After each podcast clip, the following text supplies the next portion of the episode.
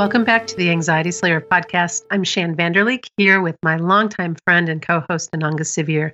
We come together weekly from Kent and Leelanau to share Anxiety Slayer sessions with you and answer listener questions from our inbox and Facebook page. We've been sharing a powerful collection of techniques to reduce anxiety for over 10 years. You're invited to join us in our private Facebook group. Simply search for Anxiety Slayer or click on the link in our show notes.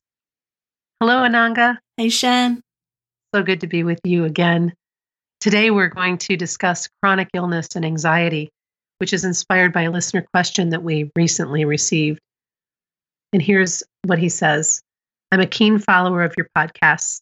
Your podcast has really helped me through difficult times, calming my anxiety and giving me a calmer mindset. I've had Crohn's disease for 28 years, which in the past has caused me terrible anxiety. I use your techniques to help calm my anxiety. And I wonder if it would be possible to focus on chronic illness in one of your upcoming podcasts. I still find it difficult to accept, even after 28 years, that my illness is for life. Trying to find techniques that help with understanding this mindset would be really useful. I've scoured the internet for podcasts relating to anxiety and chronic illness, but haven't found anything useful. Keep up the fantastic work you do we haven't had this question before. No, we haven't. And I think that, you know, based on based on your personal experience, I'm just glad that we're we're here and we can talk about it and you can share from your point of reference. So for our listeners that uh, aren't aware, I've lived with chronic illness for most of my adult life. I'm grateful to say that at the moment I'm in a better place with it, but for many years I've been bedridden, um, using a walking stick just to go from my bed to the bathroom using a mobility scooter for many years and in a lot of pain since my early 20s, now in my 50s. So, for most of my adult life, I understand very well what it is to live with daily pain and incapacitation and how that affects the mind. So, really happy to share anything that can be of service to others. I think for me, one thing that took me a long time to learn and has served me so well since I did, and I've shared this with many others who, who say it's helped them also, is giving myself permission to rest on difficult days. It's very easy when we're unwell, we can be in bed or in a chair, propped up somewhere, and it might look to others, it might appear at a surface scan to ourselves like we're resting. But if the mind isn't resting, we're not. The body might be immobile, but the mind can be berating us. And for me, my mind would kick me all over the place. When I first got ill, it was quite sudden and quite serious. And I didn't know how long it was going to last. I thought it was just a, a, temporary thing, and I was kind of too busy dealing with it to get into any strategies for coping. I was just in it.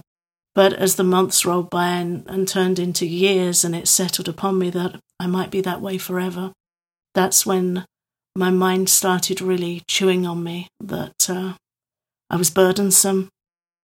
I wasn't doing things I should be doing with my life. Um, if I was able to do one task, there'd be another four or five that needed doing. That was a very painful way to live for me. So over time, I learned to go inside more to go inwards more and to settle on the understanding that even in illness, some days are better than others, some days are harder than others, and that doing the best we can might be tiny, but it's still the best we can, and to be okay with that. Once that understanding developed for me, that really helped. To be able to celebrate those small things, the, the, the things, you know, are big wins to us sometimes that might look very, very small to somebody else. Yeah, like taking a shower. Mm-hmm. It was very, very hard for me to take a shower. It was hard for me to wash my hair. It hurt like crazy for me to hold my arms up to wash my hair. So just knowing that those are triumphs. Yeah. And understanding that those closest to me didn't define me by my illness and therefore I shouldn't either. And for me, the teachings of the Vedas, the teachings behind Ayurveda, India's ancient science of life, and the wisdom teachings of the Bhagavad Gita, which both come from this same wisdom treasure house that is the Vedas that teach that we're not our mind and we're not our body. I'd been studying and reading that for years, and, it, illness gave me the opportunity to explore that more deeply. That my body was in pain and my body wasn't functioning well, but that wasn't me. I could still speak and communicate and connect with those that were, were closely with me. And one thing that was a great comfort for me was that my daughter didn't see me as a sick mama when she was little. I've asked her about it, and she just said, No, I used to come home from school and you'd be in bed, and I'd just jump on the bed and you'd ask me about my day, and we'd talk and we'd laugh. And she felt that I was very present for her. So that was a great comfort to me, understanding that even when we're incapacitated, we can still connect very deeply. And uh, one experience that I had that was really interesting with living the wisdom teachings that we're not our body was when I found myself in an MRI scanner. Shan, you knew me well at the time, and I was yeah. uh, under observation for, for serious health problems. And I went into the hospital on my mobility scooter and parked up by this unit to have the MRI scan. I wasn't particularly looking forward to it. I didn't like the idea of being enclosed for a long period of time. And unfortunately for me, on that day, the male nurse that dealt with me was very robotic, um, non compassionate. And there were a series of challenges in, in getting prepared to go in the scanner. At that time, I needed help from my daughter, who wasn't able to be with me. Um, she would help me undress, she would have helped me get the gown on and get myself ready, but at that time, she was at school and not able to be there. So I found myself in this very hot, tiny little room, struggling to get myself prepared. And I started to feel really anxious, really claustrophobic. I felt like I was with people that were non compassionate. It was hard for me to get myself prepared to go in the scanner. Didn't want to go in the scanner. And I could feel myself starting to, to mentally go down. And I thought, okay, there's two ways this can go. I'm either going to go into anxiety or I can look at this as an adventure and try and see how deeply I can go into these teachings that I've been studying and trying to live for many years. So I decided to try and go the adventure route. They did make me quite comfortable when I was there and uh, propped me up with pillows and a blanket. And I thought, okay, I haven't got to hold my body. I can let my body go. So I just closed my eyes and I decided to go to a holy place that I know of in India. It's a pilgrimage path that many friends of mine have taken there, and I found myself shuffling round this path as I would move in my body at that time. And then I realized this is in your mind. You're going there in your mind and heart. You don't have to shuffle. You can do anything. Mm. You're not your body, right? These are the teachings right. that we're trying to explore. So you can do anything. So I was walking and offering respect.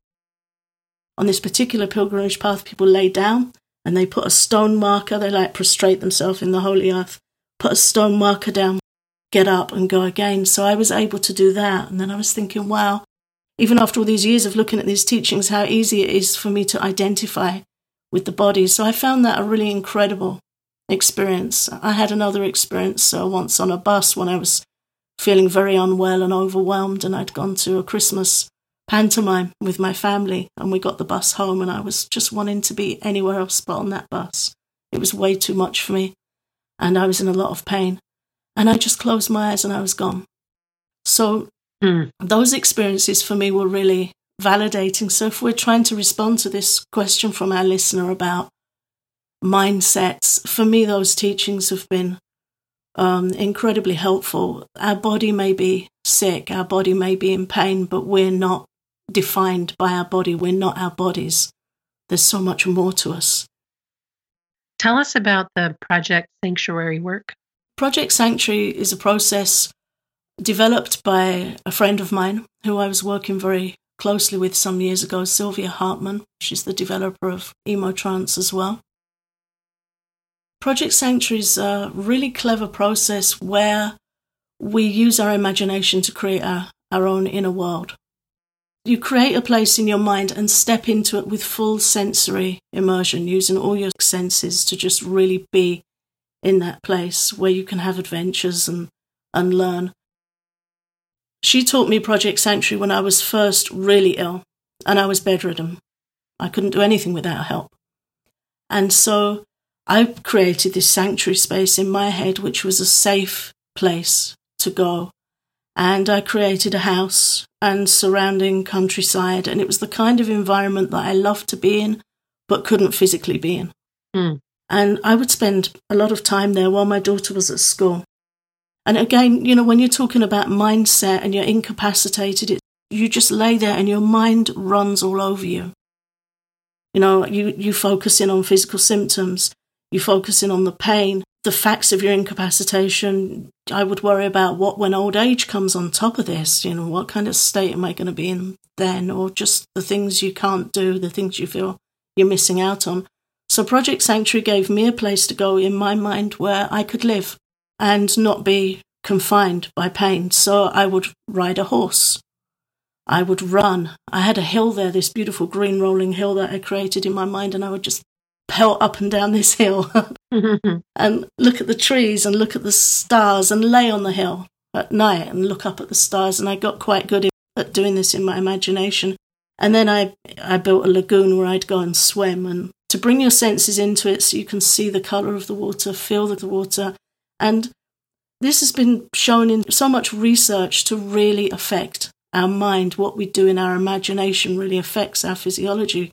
When we catastrophize in anxiety, we know that affects our body. Right. But it, it can go the other way too. So to imagine floating in warm water, relaxing, feeling safe, taking up different activities and pursuits there, that was very helpful for me and very restful.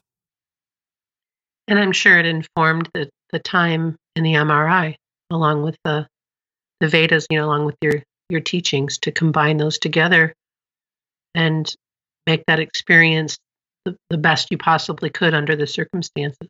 Yeah, because I didn't consider myself a particularly visual person or a person with a strong visual imagination, but I had plenty of opportunity to practice. So mm-hmm. I got quite good at, at going off and taking myself off. And I still can if I'm in a waiting room, if I'm in a hospital, I'm gone.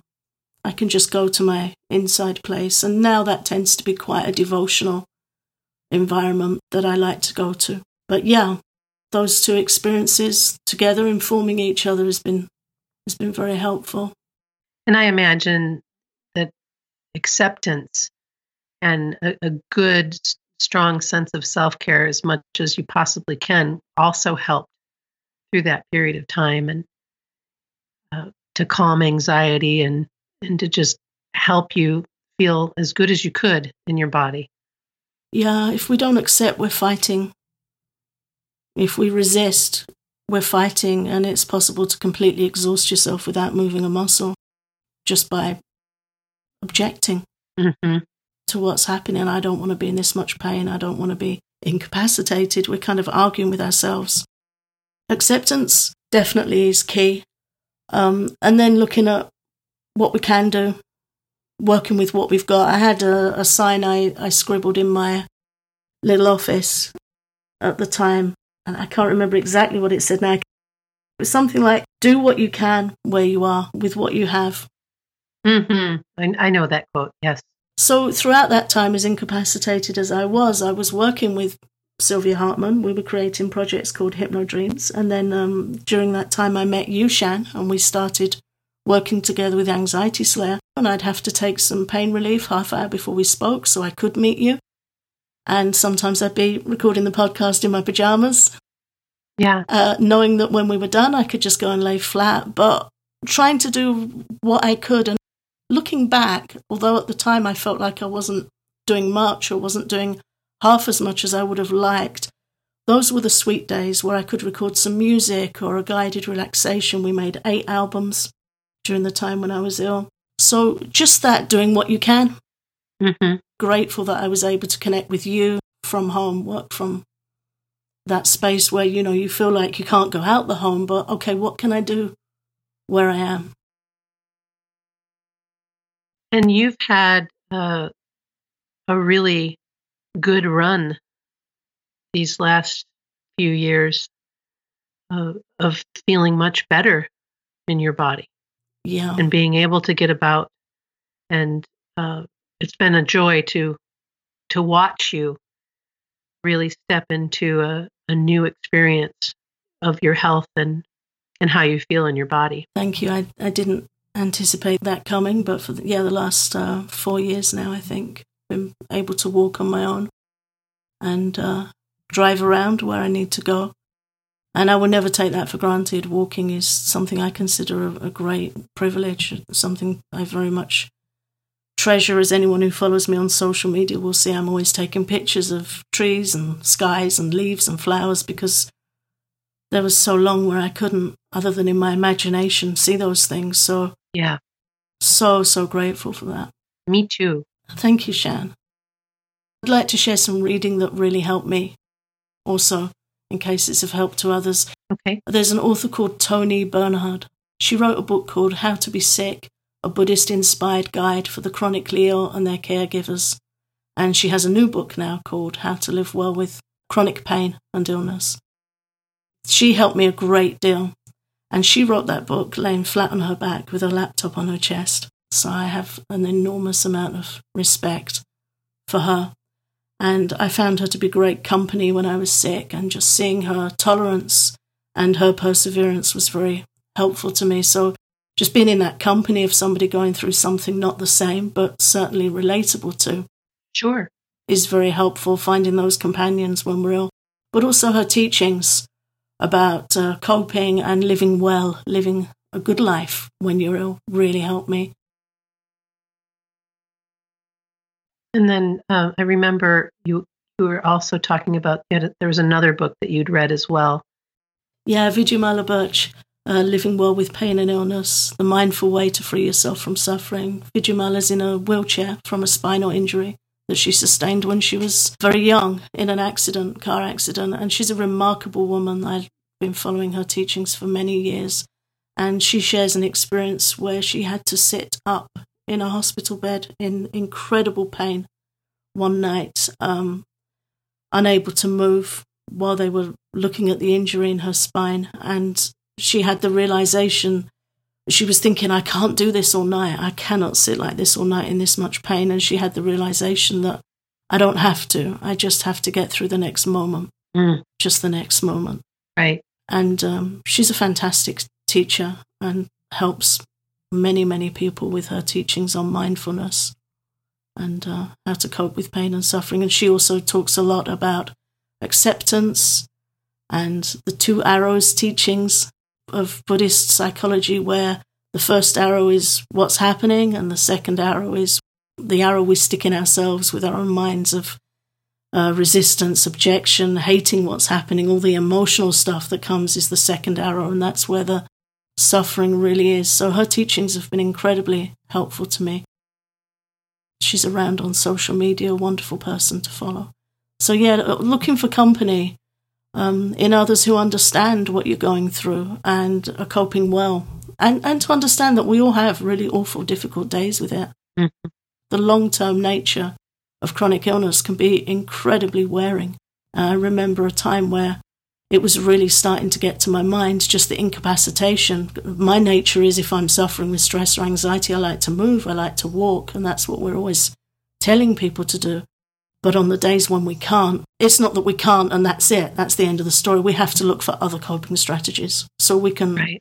walk and run in our minds or go to meditation. Or I used to practice laying down Qigong, Spring Forest Qigong, laying down, following guided practices where you're moving energy around your body with your mind. I found that incredibly helpful. So there's a lot we can do. Audio books, if you can't hold a book to read, I couldn't read for quite some time. So I got a Kindle and I'd make the uh, print massive, like a kid's reading book. And I could say I'd read five pages and I'd laugh because it was probably a paragraph. but, you know, that was all I could do. But now we have so many podcasts, audio books. It's really important to fill your head with good stuff. It is. And not just sit with a mind that's suffering. And it's been incredible to witness your journey and to you know walk the path with you and watch you get stronger and stronger and continue to do what you know you need to do to to keep yourself as strong and healthy as you can. You've been just such a role model and I know that any of our listeners today who are suffering with chronic illness and pain are going to be so grateful to have listened in. And thank you very much, Ananga. Thank you, Shan. As we close out this week, I want to remind you that we have a private Facebook group that you're welcome to join. All you have to do is log into Facebook, simply search for Anxiety Slayer, and you'll find a group and page. Uh, you can join both, and you can also just click on the link in our show notes. We'd love to have you join us.